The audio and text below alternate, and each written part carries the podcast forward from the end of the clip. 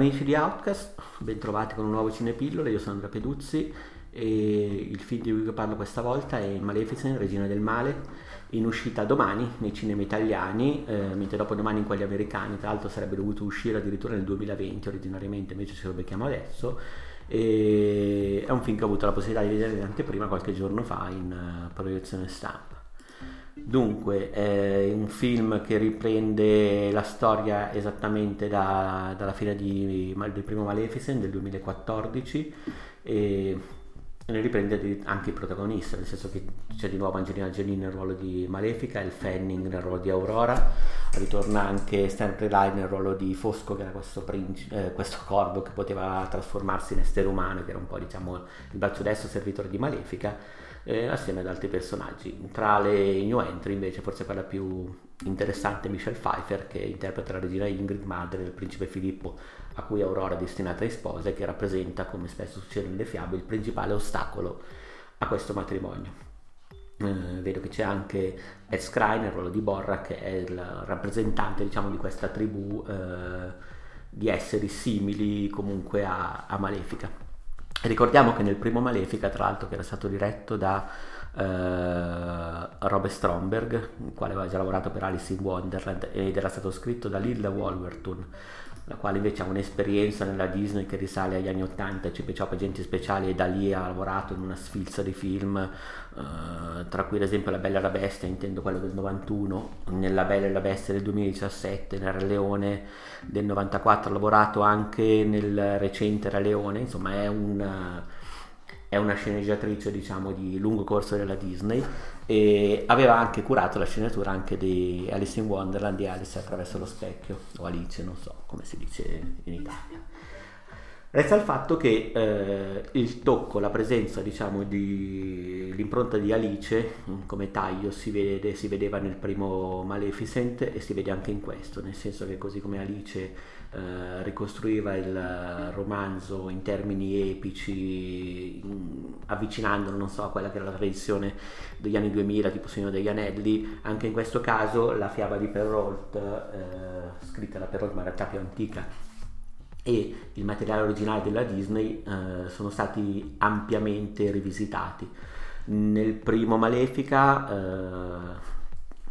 c'era tutto questo discorso di il personaggio ovviamente veniva presentato senza più questo tono oscuro, era un personaggio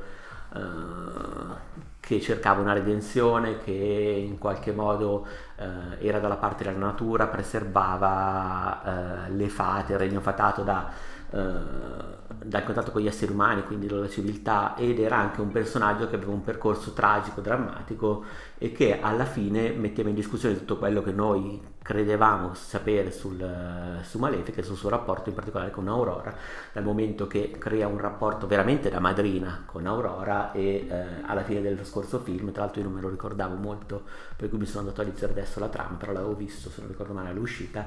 Eh, le due erano, la, lasciamo le due in buoni rapporti, nel senso che avevano attraversato tutto il dramma del primo film, e, però alla fine Aurora era pronta a sposare il principe Filippo. Questo film, che invece è stato diretto da, eh, fatemi vedere, Josh Ronin, che è un regista che ha lavorato con la Disney per quanto riguarda Pirati dei Caraibi, la vendetta di Sata, però ha una filmografia abbastanza esigua ed è stato scritto di nuovo da Linda Wolverton alla quale però si sono aggiunti Mika Witzman Blue che viene da, era un producer in Transparent ed è anche scritto, cioè ha lavorato anche come scrittore in Transparent e assieme a lui c'è anche un altro volto di, che proviene da Transparent, però in questo caso come attore, eh, ossia Noah Upster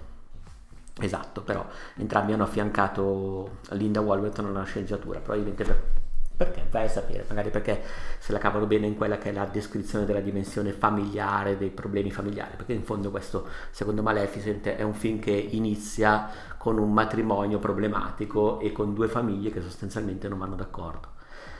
Ovviamente c'è di più, nel senso che ritorna il tema del razzismo, delle diffidenze reciproche, perché così come gli umani sono diffidenti verso Malefica, Aurora e tutti gli abitanti del regno fatato della brughiera, eh, allo stesso modo Malefica diffida degli umani per esperienza pregressa e si può fidarsi solamente di Aurora. Però alla fine deve fare buon viso cattivo gioco di fronte a questo matrimonio e quindi si presenta, eh, c'è proprio la scena in cui i genitori si conoscono alla corte alla corte di questa regina Ingrid di Asted e di suo marito che invece è re, fatemi vedere, fatemi vedere, re Giovanni. Allora, la prima parte del film secondo me è anche quella più riuscita, nel senso che eh,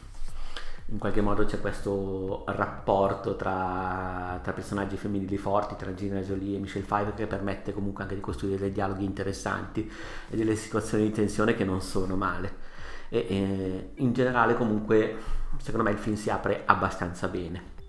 Uh, c'è stato cinque anni dopo la riunione dei regni, c'è questa vita pacifica di Malefica nella brughiera, subisce una svolta quando Principe Filippo chiede a Aurora di sposarla e lei accetta, questo è un po' il riassunto che sto leggendo pari pari da Wikipedia è quando il film evolve che secondo me cade un po' nel, nello stesso peccato che aveva colpito il presidente Maleficent, cioè questo desiderio di eh, inserire in una storia tutto sommato semplice, tutto sommato abbastanza lineare, una serie di eh, sottotrame epiche, una serie di tematiche anche forti come il razzismo, la diffidenza così, però non completamente amalgamate nell'insieme. E in questo caso le ritroviamo, le ritroviamo ma addirittura amplificate, nel senso che oltre al alla diffidenza al razzismo tra Malefica, che lo ricordiamo non era un personaggio negativo, era una fata, quasi una figura luciferina, in senso di figura di angelo caduto. Eh, ha problemi a gestire il suo rapporto con gli umani, allo stesso modo lei incontrerà poi nel corso del film anche un popolo delle, uh, degli esseri, delle creature che in qualche modo sono più simili a lei, adesso senza entrare troppo in spoiler. E anche in questo caso abbiamo una dimensione uh, tripartita, cioè tra un, delle creature che sono simili a Malefica ma non sono comunque abitanti della brughiera, eh, il mondo della brughiera e il mondo degli umani e Malefica è in qualche modo divisa tra queste situazioni. Fermo restando che rimane un personaggio forte, carismatico, anche austero per certi versi, che eh, sa sempre cosa fare e che non mostra realmente la sua indecisione ma perlomeno la nasconde per dimostrarsi forte. Eh, lei e Michelle Pfeiffer secondo me se la, cavano, se la, cavano, bene, hanno anche delle belle battute, dei bei dialoghi, Michelle Pfeiffer in particolare è davvero in gamba nel fare la regina un po' acida, un po' cattiva, poi vabbè chiaramente diventa un personaggio negativo tutto conto, però funziona molto bene come antitesi, eh, però in realtà simile al personaggio della Jolie. Il problema è che però il film quando esplode, cioè quando proprio inizia a intraprendere questo percorso nell'epica, oltre a essere... Mm, poco organico, poco coerente, ma anche proprio come design dei personaggi e dei mondi, nel senso che non c'è veramente, sembra un film senza coesione, eh, è anche un film estremamente derivativo, nel senso che è possibile riconoscere suggestioni dal Signore degli Anelli, suggestioni da Matrix, cioè questo popolo diciamo di creature simili a Malefica che veramente sembrano i personaggi ribelli di Matrix, ma hanno veramente questa estetica eh, che fa davvero anni 90 prima 2000 che non, non, è molto convincente né molto originale. Ci sono comunque molti spunti da Dragon Trainer di fatto in pratica la storia è un po' quella de, degli ultimi due Dragon Trainer quindi diffidenza tra popoli da razze e cose del genere tra l'altro malefica quando, vuole, quando si trasforma ricorda davvero il drago di Dragon Trainer. E c'è anche qualcosa di Jurassic Park. Tutte queste tutte queste referenze non, eh, non si integrano bene tra di loro, il film non funziona molto bene, ha, se, l'unica cosa che non ha sono i problemi di ritmo, nel senso che paradossalmente per quanto sia pasticciato riesce comunque a filare bene fino alla fine e a non venire a noia, questo in effetti è incredibile a dirsi, però non è un film riuscito secondo me, non, non è riuscito nemmeno quando costruisce le scene di battaglia. E addirittura il principe quando cerca di diciamo così, imporsi, riscattare la sua posizione, il suo popolo e conquistare Aurora e conquistare anche Malefica in qualche modo, uh, dovrebbe essere il protagonista positivo, ma in realtà sembra davvero un po' babbo, quindi insomma non, non so, non è molto convincente. Ripeto,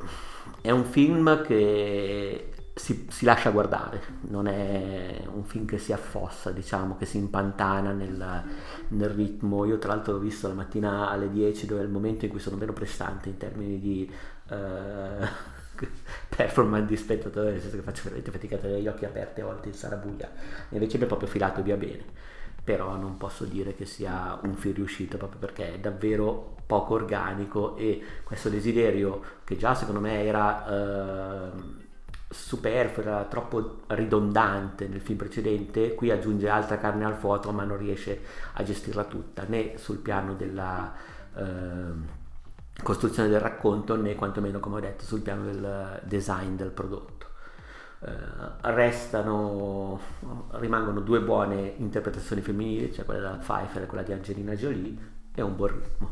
vedete voi se vi piacciono questo tipo di operazioni è effettivamente un po' un nuovo Alice in Wonderland però un po' meno palloso per quanto mi riguarda uh, detto questo direi che non c'è molto altro da aggiungere su Malefice Signore del Male ripeto esce domani al cinema uh,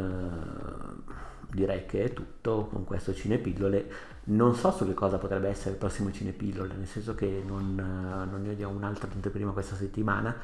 eh, vabbè, ma vai a sapere. In ogni caso vi saluto, grazie per avermi ascoltato fino adesso, alla prossima, ciao.